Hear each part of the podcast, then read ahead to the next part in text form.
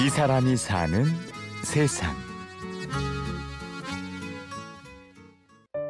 그한 10살쯤 됐을 때인데 아버지가 세계 일주 무전 여행기라는 책을 사오셨어요. 그분 책을 읽고서는 어린 마음에 너무 크게 마음에 닿아서 여행 생각을 많이 했죠. 호기심 가득한 10살 소녀에게 세계는 상상하는 것만으로도 신나는 놀이터였습니다. 그래서 그 책에서 전 정말 많은 그 영향을 받은 게 또 그분이 뭐 노르웨이에 가서 어떤 아가씨를 만났는데 그 아가씨는 그 솔베이지 송에 나오는 여인 같다고 그래서 또 솔베이지 송도 막 찾아보고 그 노래도 좋아하게 됐고 어릴 때부터 여행에 대한 환상과 꿈을 간직해 오던 소녀 황현하. 이제는 66의 여행 갑니다. 파리 좋아해가지고 파리를 좀 몇 번 갔어요. 파리 혼자서 좀 장기로 뭐 한 달 반 그리고 또 한 3주 이렇게 있어 보고 그리고 또 이제 여행할 때 드나들면서 몇 번 가고 한 일곱 번은 갔나? 그래서 분위기가 좋은가요? 제가 어, 어디에서 평생 살라면 아마 파리에서 살 것 같아요. 여행의 묘미는 책에서 보고 상상으로 그렸던 걸 직접 체험하는 건데요.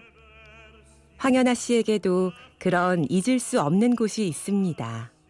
그 꿀마루에서 한 20분, 차로 20분 정도의 그 마을이 있어요. 그 슈퍼일처 박사의 생가가. 그래서 거기를 오래전부터 가고 싶어 하다가 차 타고 그 마을 가서 하룻밤 자고 그러고 왔어요. 하나의 숙제를 푼 것 같았어요. 이렇게 다니다 보면 오해를 받기도 합니다. 얼마나 여유가 있어서 그렇게 여행을 할 수 있느냐는 거지요. 애들이 크고 직장 생활도 하고 뭐 용돈도 제가 받고 하니까 저는 또 이렇게 여행을 제일 큰 가치를 두고 있으니까 다른 거 좀 줄이고 아끼고 해서 좀 경비를 마련하는 편이에요. 황연아 씨는 늘 저렴하고 경제적인 여행법을 연구합니다. 현지 주민에게 방 하나를 빌리기도 하고 젊은 사람들이 묵는 호스텔과 게스트하우스도 마다하지 않지요. 어디 호스텔을 알아보니까 유명하고 좋은 호스텔이 있다고는 하는데 믹스룸이라는 거예요. 남녀 같이 쓰는 방. 그래서 가기 전부터 막 잠옷을 뭘로 입어야 되나 하고 막 걱정을 하고 갔는데 어, 정말 좋았어요. 거기 가게 되면 난 또 거기에 묵게 될 것 같아요. 교토에 갔는데 거기 깔끔한 게스트하우스가 있다고 그래서 다인실에 묵었어요. 좀 놀라워하면서 아 우리 엄마도 이렇게 혼자 올 수 있을까 그런 얘기를 하더라고요. 66의 여성이 혼자서 길게 해외 여행을 한다. 사실 흔한 일은 아니지요. 가장 많이 받는 질문은 무섭지 않느냐는 것입니다. 아니 근데 여행 갈 때 뭐 여러 가지 위험이 있을 수 있잖아요. 그래서 그래서 엄두를 못 내는 경우도 있는데 호기심이 있어야 되는 것 같아요. 그래서 그 호기심이 그 공포를 이겼달까? 음, 그런 마음으로 떠나야지 불안해하고 그러면은 가기 힘들 것 같아요. 저도. 그러다 작년에는 실제 상황이 벌어졌습니다.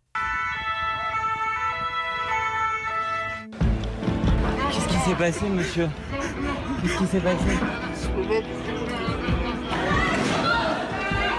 그때 이제 제가 꼴마리에서 파리로 출발하는 하기 전날 파리 테러가 났어요. 그래가지고 메트로도 다 막히고 막 한국에서 이제 막 빨리 돌아오라고 막 문자도 오고 뭐 꿈자리가 뒤숭숭하다고 친구가 그 후에 그 그러다가 이왕 온 김에 가야겠다. 그리고 이제 벨기에로 출발을 했죠. 여행을 하면 새로운 나를 발견하게 되는데요. 황연아 씨도 달라진 자신을 만나는 것이 즐겁습니다. 뭐 혼자 먹고 길에서 또 뭐 공원 같은 데서도 먹게 되고 제가 저- 젊었을 때 같으면은 못했을 것 같아요. 저는 굉장히 소극적이고 남들이 보기에 뭐 얌전하다고 하는 성격이었어서 정말 못했을 것 같은데 세월이 흐르고 여행을 또 해보다 보니까는 이런 거지 뭐 이렇게 생각하고 여행 끝에는 항상 아유 빨리 돌아가야지 한국에 가고 싶다 뭐 이제 여행은 안 할 것 같아 이런 생각을 하는데 이제 공항에 내리자마자 아유 또 가고 싶다 이런 생각이 들죠.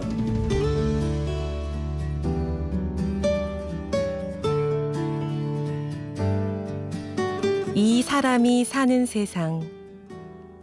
66의 나이를 뒤로 하고 용기와 호기심으로 세계를 누비는 여행가 황연아 씨를 만났습니다. 취재 구성 신소영, 연출 이순곤, 내레이션 임현주였습니다.